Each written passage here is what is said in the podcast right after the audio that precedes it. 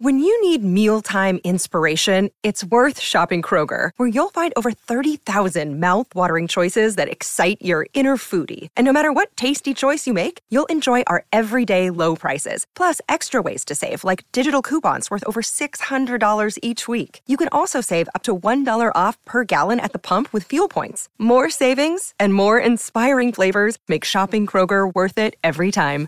Kroger, fresh for everyone. Fuel restrictions apply. What are you doing right now? Perhaps you're in the supermarket. Maybe you're on a run or on the commute.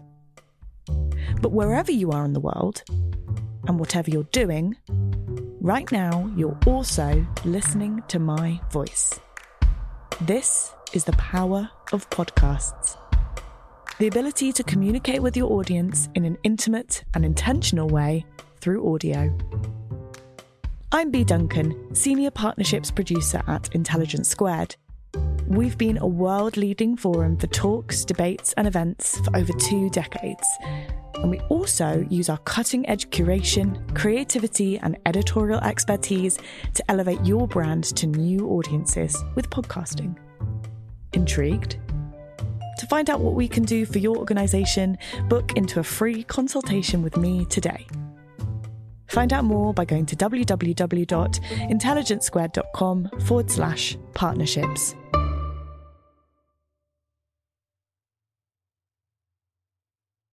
Welcome to Intelligence Squared. I'm senior producer Connor Boyle. We rejoin our conversation today with the award winning historian Simon Schama. If you haven't caught the first part, hop back to the previous episode to get up to speed before enjoying this one. Schama joined us earlier this year to discuss his latest book, Foreign Bodies Pandemics, Vaccines, and the Health of Nations. He was in conversation with Kavita Puri, author of Partition Voices, and if you want to hear more from Intelligence Squared, do sign up to our newsletter on intelligencesquared.com and you'll hear all the news about upcoming events with the likes of Nick Cave, Gillian Tett, Mary Beard, and Rory Stewart before anyone else.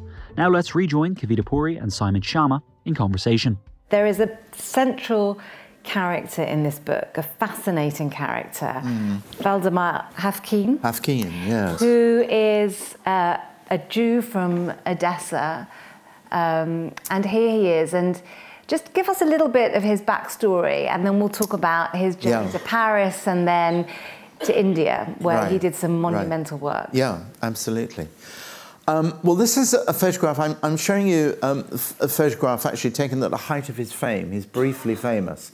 This was taken in 1899 in a chilly summer in Oxford um, by uh, another wonderful woman who occurs very fleetingly in a book called Angelina Acland, who was a really pioneering photographer. She actually is the first person to develop a form of colour photography anywhere, I think, actually, but certainly in Britain.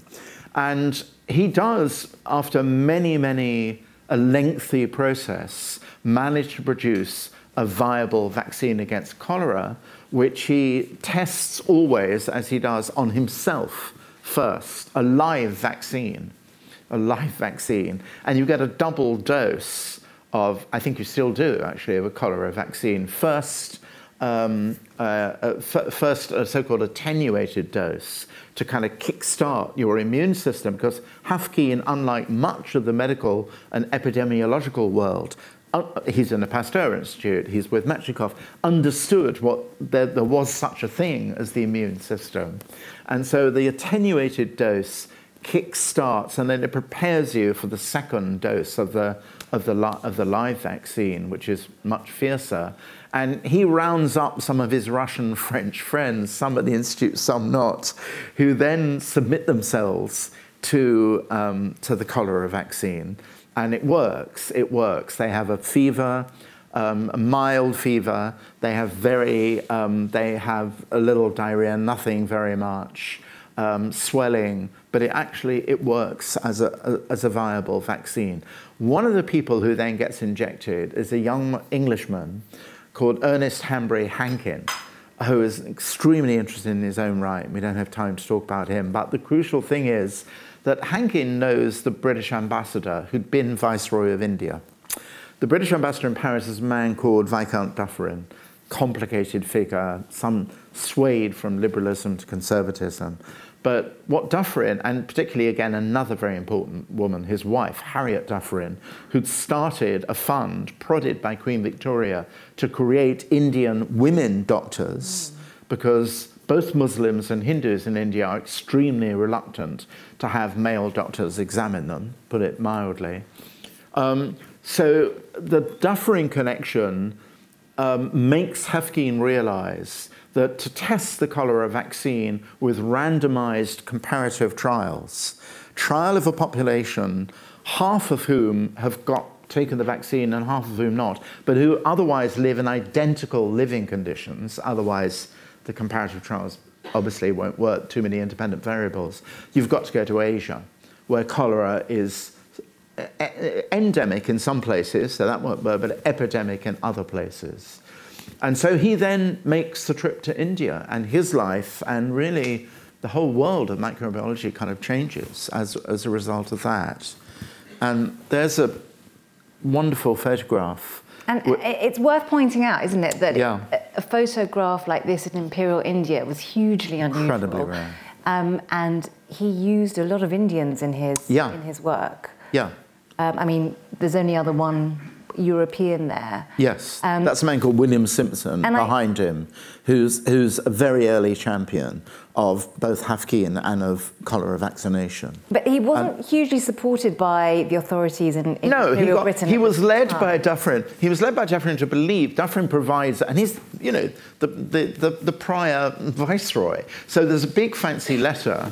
Um, he goes to India in 1893 and there's a big fancy letter saying this man will change everything in India. And he absolutely ignored or worst. The Indian Medical Service, the IMS, does not want to know about microbiology. It had not happened in Britain yet. There was a tremendous amount of nose holding. The choices um, of microbiological research were Robert Koch in Berlin um, or Louis Pasteur in Paris. And there is a sort of what was extraordinary and depressing, and goes back to what I was saying earlier about, you know, um, stroking my chin in a broody way about how nationalism had overcome a, a, sensible response to the COVID pandemic. What's going on is a kind of incredible uh, imperialist um, game of actually. Um, whether one empire or another empire deals better with this um, misfortune that your imperial copybook is blotted by outbreaks of, um, of epidemics. In the 1890s, we're in a very, we're not quite at the, uh, at the viceroyalty of, of Curzon, but we're nearly there. Um, the, the Indian nationalist movement is beginning in a very sort of almost demure, careful, gradualist, constitutionalist way in India. Um, and it, there's a huge pushback against it by particularly conservative viceroys at the end of the. And what they're saying is that um, this nationalism is just, Indian nationalism is just a lot of noise coming from overeducated lawyers and professors and writers.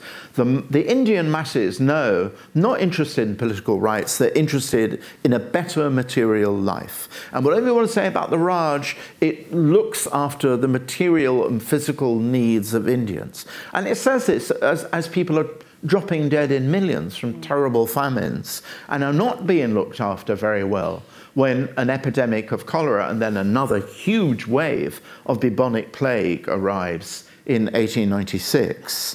So Haffkine, their response to dealing with both cholera and uh, bubonic plague um, is to say we need to mount a kind of military campaign of disinfection. A chapter of the book is called Carbolic because it's kind of cult of carbolic acid, really.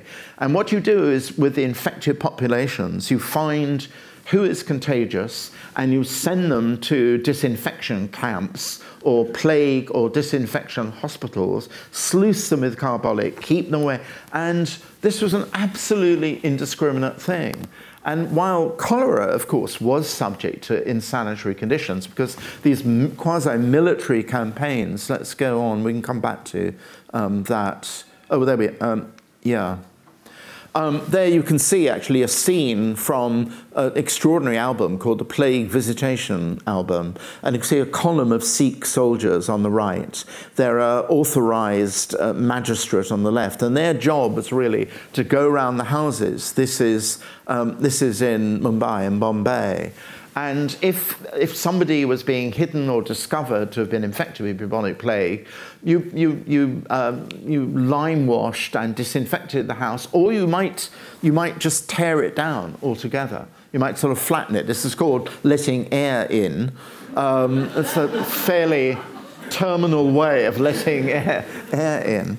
Um, and so to actually say, um, if you will be prepared to learn the elements, rudiments of microbiology, you'll know in the case of bubonic plague in particular that any amount of disinfection, because this is a bacillus which is carried by a flea, as Yersin had discovered in Hong Kong, and is on the bodies of rats. And the rats will simply leave in very large numbers and go somewhere else and carry the disease with them.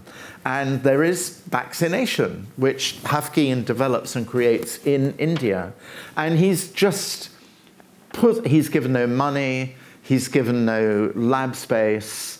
Um, the only person who comes to his aid, apart from William Simpson, you see there in the middle, um, and his eager and eager Indian assistants who are um, kind of minor Indian medical officials in Calcutta um, apart from those, is Hankin, who has, is allowed to have um, a medical establishment in Agra.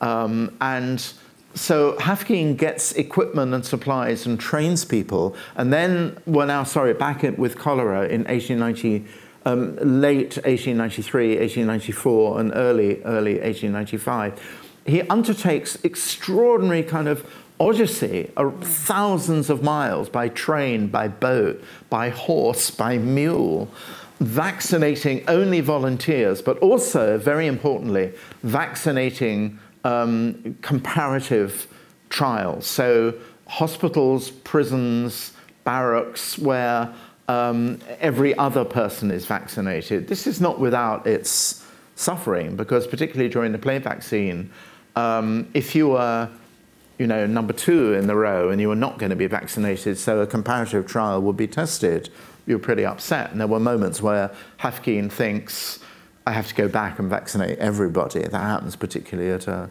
a particular prison. So it is just astonishing. But-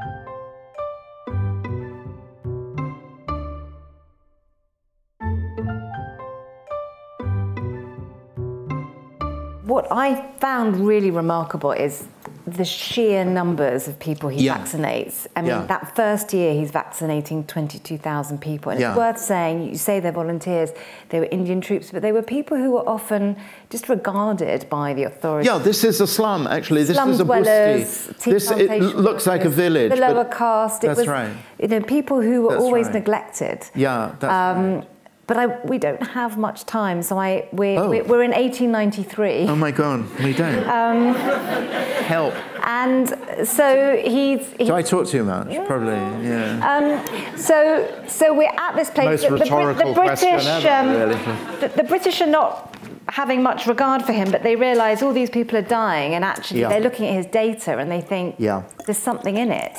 Right. And they they allow him to become di- director of this new institute. Yeah, it's really. I, I remember that first photograph taken by um, uh, by Angelina Acland. Um, he is, he is enormously appreciated in Britain, and one of the people who's the biggest fan is Lord Lister, it's Joseph Lister. So, on the strength of that, even though the Indian Medical Service is extremely uncomfortable with him, they do let him set up. Oh, there he is so there he is. That's just an extraordinary photo. I mean, that is not in the kind of album of Imperial. There he is on a street vaccinating again someone who's come forward as a volunteer. Or, I mean, they've asked him, you know, they haven't. I love uh, the way he always dressed up for vaccination. Yeah, he is just, yeah. Um, yeah, he is a, uh, he's both a hero and a, sort of terrible dandy in a way. So he is dressed up to the nines. But one, um, this figure here, you just see behind the figure in the pith helmet is an extraordinary woman who you'll have to read the book called Alice Corthorn, um, who is again absolutely remarkable um, woman doctor on first generations. Extraordinary how these very brave, determined, brilliantly clever women actually were determined to go into the heart of sickness and poverty. And Alice holds the records. Haffkine tells us that no one came close. She works in a very badly infected town called Darbhanga in Bihar and she vaccinates a thousand people a day. And um, we have a, it's a little blurry, but it's a wonderful photo. There's Alice in her vaccination buggy, um, actually about to go on her rounds to the houses of this very um, and she, rather wonderfully, she, she's also um, an amazingly clever research scientist in her own right. And at one point, where she saw dead animals, particularly and birds, but particularly monkeys dropping from trees, she, un, she was one of the first people to understand what we call zoonotic diseases, the relationship between the transmission of um, serious pathogens from animal populations to human populations. So here's here's, this was Government House in Bombay. Um, a place called Parel still is called that. In fact, the Haffkine Institute is here. Um, now not a, more of a kind of museum, still works on snake venom, which is very important, anti-snake, antidotes to snake venom. This is in Parel. This is the incubation room of the so-called plague research laboratory, which starts operating in August 1899, and with only 53 people so as I say, a result of this British admiration, really, he's in a position to be able to hire 50, just 50 odd people. He wants to actually have 700 or so. He never gets that.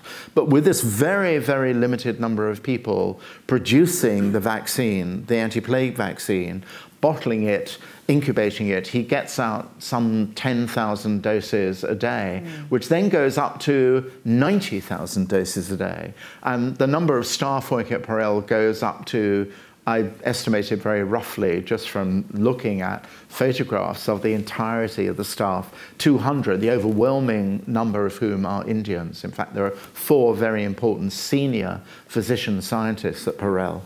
And, and uh, the, the plague vaccine is not only incredibly successful, demonstrably statistically successful in a very frightening epidemic. Plague, we've all forgotten this. Plague actually kills, in the end, nearly 20 million people before it finally dies out. This fifth pandemic, so-called, dies out in the, in the 1920s, when particularly when certain kinds of antibiotics are produced, like streptomycin. So um, it's also exported to Australia, to China, to Indonesia, um, and you know, so it's an astonishing. It's the first mass production facility. But just before world. we run out of time, I want to end yeah. the story of of Haffkine because yeah. it's such a sad yeah. story, and it all goes horribly, horribly it wrong does, for him in a Punjabi village, and it he does. gets wrongfully blamed. And I'm forwarding here because it right. happens to him it's like a medical version of the Dreyfus affair. It is. And he never recovers. I imagine he was he was completely heartbroken by yes, what happened to him. He very evidently is. Um, he, he, 17 people die, was it 19? Uh, I think it's 19 people die of tetanus poisoning from a single contaminated batch coming out of Parel, coming out of, in Mulkowal, indeed, as Kavita says in the Punjab. And sort of feel um, people are, it, it eventually turns out to be the case that what had happened um, in bref, as the French say, is that actually one of the preparers of the vaccine in the village, and they were always done, because it's done in rural, you know, vac- Haffkine did not want this to be, you know, he wanted vaccination for everybody, for, for very poor people. So it was done in open fields, and this was done in an open field. And the preparer of the vaccine had actually dropped the forceps, which was used to remove the stopper which had an Indian rubber band neck around it. And uh, Haffkine had, had, had prepared a little blue book telling people absolutely um, uh, you know, how to work in the field with the plague vaccine and what would happen if by any chance there be the remotest possibility of contamination. And what you had to do was pass the um, the contaminated object or the bottle head through flame, through a spirit flame, very high spirit flame. But this particular preparer did not do that. He just washed it in a solution of carbolic acid, which did not do the trick. None of this was known at the time of this catastrophe, and he was immediately suspended from his job. Um, he was then fired. This happened in 1902. He was, he was fired officially in 1900, end of 1903. He, he was made to leave. He came to London um, to sort of because there were two things. I know I'm going on a bit, but there were that he knew without knowing, without getting the report of what had actually happened. He knew there was something very fishy about. He could not possibly have been responsible because actually. Um, for, in other words, contaminating the batch at source, at its production source, because it got two or three weeks before it got to the Punjab at least. And if the growth of toxin had started in Bombay, a very strong odor, an unmistakable head snapping odor would have escaped, and that had not been the case. That the the, um, the officer administering the vaccine said no, there was no odor. So it made kind of no sense to him. But there were two commissions of inquiry, both of which blamed him. And his, his career was completely broken. He was in utter disgrace until um, uh, a man called Ronald Ross. I was I hesitated because I thought, mm, this is going to be a spoiler, and you want to find out.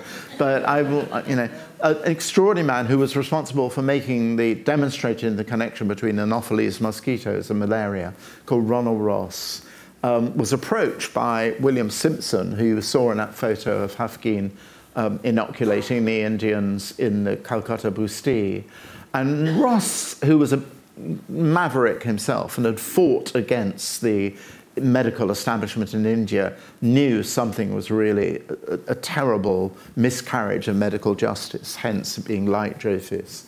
And Ross and Simpson together, the Haffkine was so overwhelmed, very emotionally grateful, living in his little room in St. Ermin's Hotel. Um, they led an incredible campaign into the, the Lancet, British Medical Journal, the Times. They gathered molecular, bio- uh, molecular biologists, microbiologists from America as well as from Britain, and led a storming campaign. And eventually, the government was forced to release all the documents which showed exactly what actually had happened in the Punjab village. And uh, the government became very, then Liberal government, very shifty, but eventually it was a public vindication of Haffkine. But he was by then, he'd lost his, you know, he was given a job back in India um, in 1908, uh, but he was, he was kept away from vaccines. He was no longer trusted. Um, he wrote this heartbreaking letter saying, It's just like it was before you mounted the campaign, nothing has changed. And um, his, his life as a great scientist was really over. This final photo, which I was so moved by, found again in the boxes of his papers in, in Jerusalem, um, is, is taken in 1908, and it's at a coal mine in Jharia, northeast of Calcutta, about 100, 200 kilometers north of Calcutta, northeast. And an outbreak of cholera, not plague, had broken out in June, I think it was, of 1908. And, and there were terrible accounts of people dying on the road and wild dogs eating human remains and bringing pieces of arm and leg into people's houses and no one being prepared to bury the dead. And Haffkine was so upset and distressed. He volunteered and, and he was met with a very frosty resistance again by the official British medical authorities. But he goes to his old students in Calcutta and Bombay and gathers enough vaccination material, he's very concerned that it will go off or will expire, and he was very nervous about this. And the owners of the mines, for selfish, you know, but rational reason, reasons, wanted the miners who hadn't fled to be inoculated against cholera. And the miners themselves were absolutely desperate to be inoculated against cholera. Again, it was cutting huge swathe through their, their community. And we have this final photo of him as a vaccinator. And as you can see, it's a double, sort of double exposure. That's to say, the inspector of the mines, medical inspector, took the photo and was clearly not a hotshot photographer, hadn't figured out shutter speed and things like that. So it's caught him in two modes. I hope you can see it. It's beautifully reproduced in the book.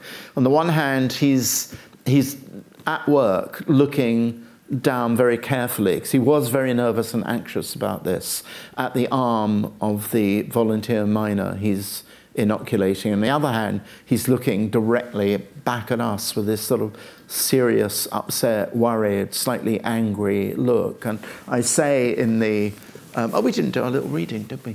Um, I say at the end of the book, we'll never know which came first, actually, whether or not he is he, he poses reluctantly for this official, you know, this mines photographer and then gets back to work, so or whether he's working and doesn't want to be disturbed and the photographer takes a picture of him in media res working and then he reluctantly says fine.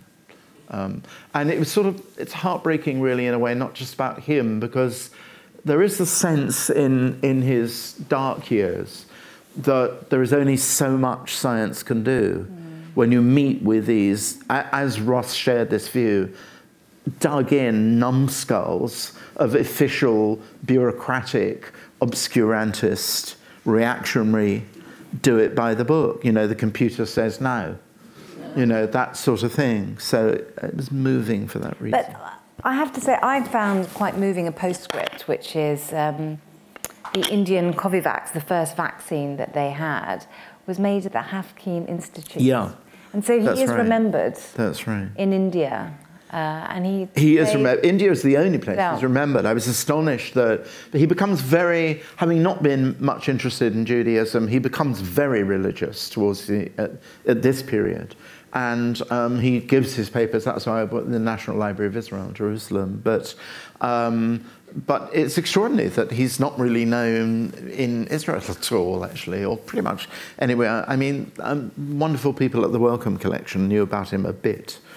But yeah, But he has, you know, important institutes named after him. And Well, no, Um, only think- one. Only No, the one in India, in Bombay, in but Mumbai. I, I don't know. I, fa- I found it quite moving that India does remember him. And yeah, I think does. he It saved does.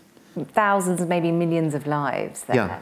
Um, I would love questions um, uh, from you, and I know we'll have some online questions af- as well from our audience who are watching around the world.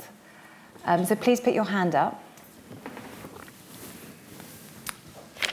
Thanks. Um, initially, uh, thank you very much, uh, Sir Schama. It's a privilege and an honour for this opportunity. So, genuinely, thank you very much. Um, my, my question concerns the nature of pathology, um, both in terms of the past and in modernity, and um, how traditionally each society has approached uh, both the identification and/or appraisal of disease states um, across a population. So that that is, um, as you mentioned, um, epidemiologically, um, um, the etiology, its origins, and the remedial practices to address these concerns. Um, with with great respect towards the medical establishment, there seems to be an emphasis placed upon uh, medical practitioners um, to treat disease retrospectively. Um, a sort of post occurrence where there may be a risk of an almost sort of anthropic or sapiential sort of hubris of being separate from the natural world, um, favouring a reliance upon technology whilst ignoring the lessons gleaned from biology. Um, sorry, now with a greater consideration towards homeopathy, either working with or antithetically to the sort of dominant allopathic practices, do you think there is um, too great an emphasis placed upon the study of disease as opposed to the cultivation of well-being, uh, where one may be reactive uh, and the other potentially more proactive? And um, do you think there are lessons ha- to shape the future accordingly? And where, where is your where do you think, um, in your opinion, is that balance? well, I'm not, well, so a small question. sorry, apologies. sorry, apologies.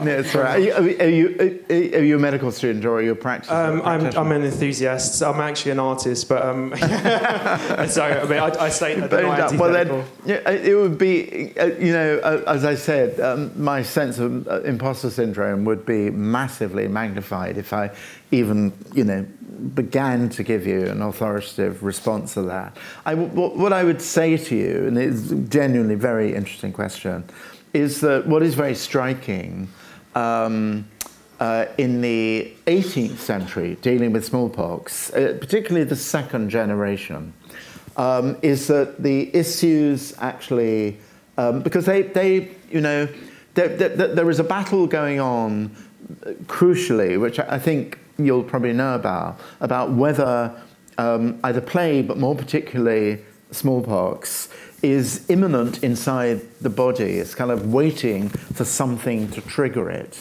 Or whether it was conceivable that it was generated from some sort of external organism.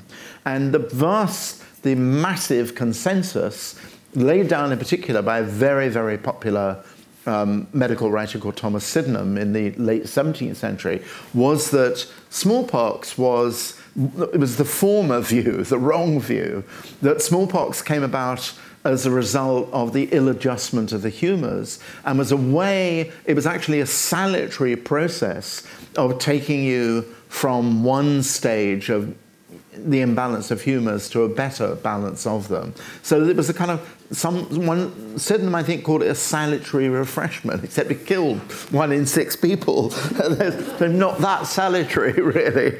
Um, but the, the, a lot of the literature about it, particularly as more knowledge is acquired about smallpox without having a clue about germ theory yet, um, exactly turns it, as, as we said, it's very interested in cultures um, which have practiced, I suppose, what we call homeopathy. For example, the most extraordinary thing I just, I just discovered, didn't, you know, must have been known to other people, but it's not been noted.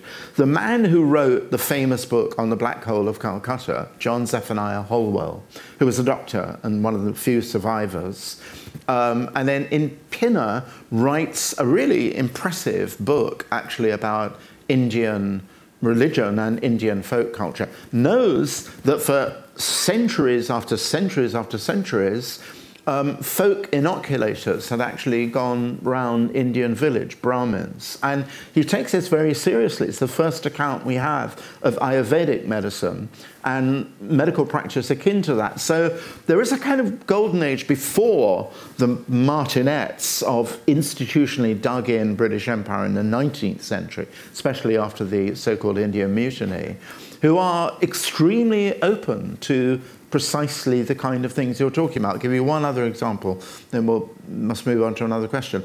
My other hero in the book is an extraordinary Italian um, doctor called uh, Angelo Gatti, um, who inoculates against smallpox in France. And Gatti saw something which was terribly heretical that the physicians, in other words, the high ups in the medical profession, had been prescribing for money very elaborate regimen of diet, of exercise or lack of exercise or bedtime before your inoculation and after your inoculation. The actual inoculation was left to the apothecaries and surgeons. And Gatti said, all of this is completely unnecessary. In fact, it's actually lining the pockets of physicians. And all that needs to happen is, he says very movingly, the best inoculators are mothers. You need the barest subcutaneous, you don't want to jab into the muscle. You know, absolutely right. You need barest subcutaneous prick um, in order to successfully engender the kind of smallpox that will not kill you or disfigure you. And it can be done by a mother to their children at night. So they won't even know they've been inoculated. We still don't have family vaccination. And there's actually no reason why we, in my view, we get into trouble. Just why say we really don't. quickly, sorry, the, the um, modern technology seems to be catching up to traditional wisdom with, with, with, with the micro. In, in many the, respects, the, I think so. Yeah. The microbiome and the, the idea of the second brain. as- Yes. as it- but, Yes. Um, thank you Yes, very, that's very right, much. that's right. Thank you very much. Um, can we give it to this, this young man in the front? Thanks. Hello. Um, Hi. It's thank you. Um, I wonder how much uh, how much you had to research to get compile this book. Was it very hard? Because I haven't even heard of the of. I forgot his name. uh, the physicist. Haffkine. yeah, Well, Haffkine. ha- yes. What's your name? John. John. Well, I tell you, John, that was one thing lockdown did. You know, um, there was uh, not a whole lot of getting about, which would be my, my normal style of life, as Kavita knows. And so I read, I tell you, but you raised a very good point because one of the things which I didn't say was that the book I was working on about, you know, national sports and music and so on, I felt I kind of knew that stuff, not as much as I ought to do, but I felt I knew that stuff already. And I, am sure a lot of you felt this. I wanted to use the lockdown to learn something new. I wanted to go back to being a student, really. And again, it helped that my wife encouraged me and told me when I was being an idiot and didn't understand. I started to, you know, subscribe to um, science and to the Lancet and things like that. And if there was something that was really, obviously, ridiculously hard for me to understand, I didn't go any further. Um, but it was very, very, for an old person in Giza, you know, it was very exciting to feel I was actually, it was like mastering, trying to master a new language or something. So I thought, well, I might, this book might never happen or it won't, but wow, am I learning something I really need to know about? So that keeps you up at night in a really good way, actually. Do you, read, do you read at night under the sheets? I used to do that. Just get told off for that. I would. I would. You're, I don't think you're that old. Yeah. Oh. Thank you, John. Thank you. Can I adopt you? Is that your dad? um, oh well. We, can, can we have this lady here over here? Thank you.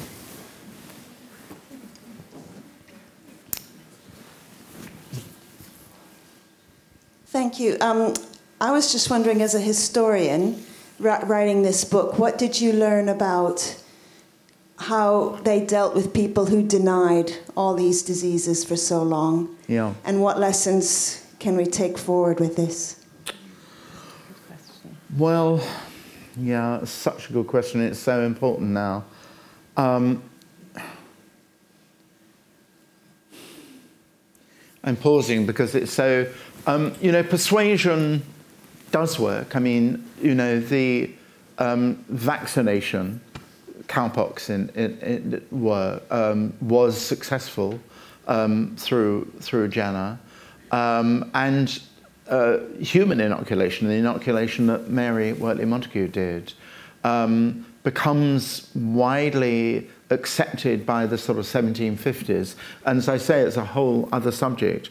Um, very clever family called the Suttons actually make it available to farmers and farm labourers, particularly in East Anglia, and uh, because it, you know, it, it, it, they also make it, uh, you know, they offer terms which aren't exorbitant for these absurd preparations and lotions and tonics and so on. So it was possible, but mostly mostly you have to do it by going at it, um, you know, uh, by explanation, really. And, and, the reason why I'm, I'm pausing and stumbling and sighing and all the rest of it is, of course, you know, I live most of the time in America. And um, what's extremely dispiriting, there's a chapter at the end which deals with the demonization of Dr. Anthony Fauci, who presided over the National Institute of Allergies and Infectious Diseases. And he is being, you know, I mean, it's a, it's a Republican thing in Congress now to want to criminally prosecute him. It's extraordinary um, for um, what they say is, you know, completely wrongly um, providing money to the Institute of Virology in Wuhan and thereby causing a lab leak. One very right wing television commentator called Tucker Carlson said, Oh, so the man who was supposed to have saved us from COVID turns out having created COVID in the first place. Shocking, terrifying, awful, defamatory thing to say. So, you, you know, it, it's part of a larger question, really. How do you disabuse and disenchant people, really, of something? Um, you just really have to keep at it. You have to fly the banner of knowledge as often and as clearly and as demonstratively as, as it takes. And I think also it helps in the case of, I mean, terrible things have happened. For example, the rate of child vaccination against measles and mumps um, has catastrophically fallen um, as a result of the so called health freedom movement um, in both this country and America, which is an awful thing. So you, I, I, suppose you just have to kind of raise your voice and try not to make people who are gripped by vaccination conspiracy theories not talk down to them, to actually take time to try and persuade them, not make them feel like wicked or idiotic people, really. And um, we're not altogether succeeding at that.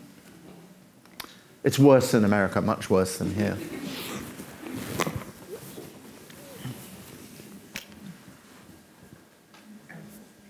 Thanks. Um, that was, I mean, the, the history of medicine, social history is wonderful, and the history of medicine is so human. But um, one of one of my favorite places is the um, London School of Hygiene and Tropical Medicine. Right. Some of the stuff that, that, that they do and their and the history, and something that I learned there a few years ago, that in order to get vaccine out to the Raj when there were no refrigerators, they would take children off the streets, little urchin children off the streets of London and you know take them on the ship and one at a time inject them with the smallpox and the thing would get pussy and then they'd give it to another kid and then they'd give it to another and that's how they kept mm. the vaccine alive until they could get it to the wealthy people in the Raj in India. Which vaccine are we talking about? Um, because was, actually, you know, it wasn't. a, it wasn't a magazine. It was. It was the London School of Hygiene and Tropical. Right, Medicine. right. No, no, no. Which vaccine? Sorry. Oh, which vaccine? oh, I'm sorry. Yeah. smallpox. I'm sorry. I misunderstood you. Oh, smallpox. The, the smallpox. Okay.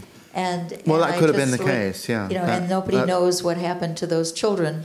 Yeah. Once they got taken. There is a lot of I, folklore. I'm not saying it's wrong at all, um, but but I, uh, yeah, that that could indeed have happened. This story is about the opposite happening: is of the vaccines actually being created in India itself. Yeah, it was so a bit later. Um, but yeah. So you're talking about the early 19th century or the yeah. late 18th century. Yeah. I suppose that could have happened. Yeah, yeah, the things that, that were that were going on. Your book sounds wonderful. I wish I'd bought it when I was out there. You know, waiting for the. I think the there are. Co- are there not going to be copies? Lots yeah, there are copies. Lots of copies. um, so you're not let off the we've, hook. We've only got we've got a couple of questions. There's a oh yeah here yes let's let's do this side. We haven't done any on this side. Just there. Thank you. Hi. So I, have heard of your work in history with art history and now with, with, with, with politics. that was the other Simon Schama, actually. Yeah. and so, so what I'm interested in is what was what was different for you as a researcher mm. for investigating medical history that might right. be different than say I don't know art history or politics. what did I know you obviously learned a lot about a new field, but the actual research of finding stuff out and uh, d- double checking things mm. and yeah. What, do you have any, was there any difference for you or? Well, first of all, I had to do uh, microbiology for dummies. There's no doubt. You know, again with you buy that wife book? checking. No, but I, I, thought, for example, there's um, when Haffkine first demonstrates the cholera vaccine in Paris in that summer in July 1892. Um, fortunately, Haffkine not only is watching it and is going to be vaccinated himself, but he writes a very, very detailed account of the scientific process which produces a stable, vital, in other words, pretty so-called exalté, as the Institut Pasteur said, um, an intensify. So I needed to understand. I felt I absolutely needed to understand, as it were, the nuts and bolts of the experimental process. That's why you know, the answer to people who want to do this is marry a scientist, you know, actually. And because every lunch, really, I'd say, I've got this right, Ginny? And say, yes, no. And um, so I needed to really do that before I even made a move about thinking about the, the cultural and social history of Chinese or the relationship between Haffkine or Yersin or Gatti and the people around them. But it was interesting, actually, Ginny said to me, said, and I, I said something of the kind, you know, I'm having a wonderful time, but I, you know, I am essentially such a kind of novice at this. And so that was exciting. She said, well, you know, when you were writing your book about Rembrandt, remember you collected, which I did, 17th century pigments. And actually, I did that. You can. Cinnabar is actually very dangerous. And I made my own tin lead white, actually. Um, also quite dangerous if you have small children around. But I absolutely wanted to describe the kind of innards of the Jewish bride in particular, the texture and the extraordinary sort of substrata that Rembrandt lays on, I wanted to see how um, old, old-fashioned pigments would behave on canvas and, and also how acid would work on an etching plate and so on. So I think really I'm a terrible, you know, I'm not a really practical person. The, the only really detailed practical thing I do is cook. I'm obsessive, compulsive cook. But it is that sort of figuring out, you know, the chemistry of everything, really. Even if I, and I'm hoping, I mean, that's why I gave the manuscript to wonderful Philip Ball, he used to be contributing, major contributing editor to Nature as well, to say, have I made any ridiculous, I'm sure there are, you know, there, there are some gaffes and blunders in there. But that for me was, it was crucial before I kind of simply swanned in and said, now I'm going to tell you the story of the politics and the cultural response to it. Um, have I missed anyone else on this side? I forgot my glasses. I think there's a gentleman there at the back. Thank you. Um, I'm really looking forward to um, seeing what fiction and drama tells the story of the pandemic we've all just lived through. I was Where are you? Sorry, I'm not got. Wave. Oh, there you are. Yes. Hi. I was Hello. wondering, yeah. are there any novels or plays that have told the story you're telling in this book well? Um, there is, um, uh, well, you know, of course, there's Camus's Plague, um, and there is, of course, we forget that Daniel Defoe, uh, Journal of a Plague Year, is a novel.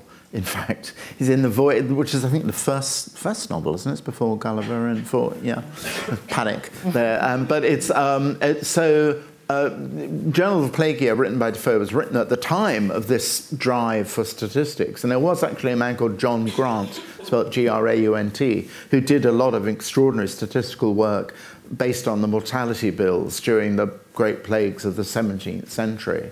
Um, so it was very interesting that Defoe, who was so many things in so many different ways, propagandist, fiction writer, you know, um, decided to do that. The one I, I rather love, but it's really pretty terrifying book is a French book, but it has been translated called Horseman on the Roof by Jean Giono, which is set in um, a, a, violent cholera epidemic. And there is also, oh, yeah, um, uh, I mean, there were, you know, Boccaccio's Decameron, which I read, we, young, young lady, uh, Salonati, we, um, yeah, I read that during when COVID hit. I, it's an incredible thing to read. It begins with an absolute terrifying description of, um, of the plague in Florence. Thucydides, in his history, the plague in Athens, we don't quite know what kind of plague it was, where society just comes apart massively. And in, um, oh, the Italian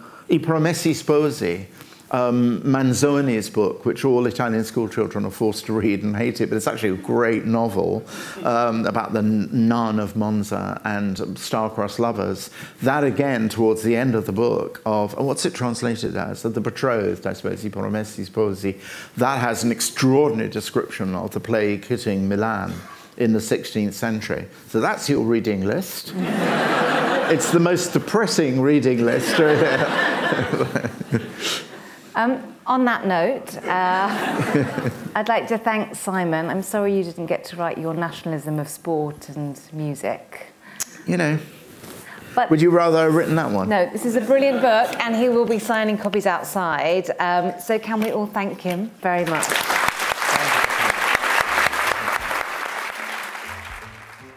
Thanks for listening to Intelligence Squared. This episode was produced by Hannah Kay and edited by Tom Hall. If you'd like to hear more, attend some of our live events, or peruse over 20 years of the back catalogue featuring some of the world's great minds, just head over to intelligencesquared.com.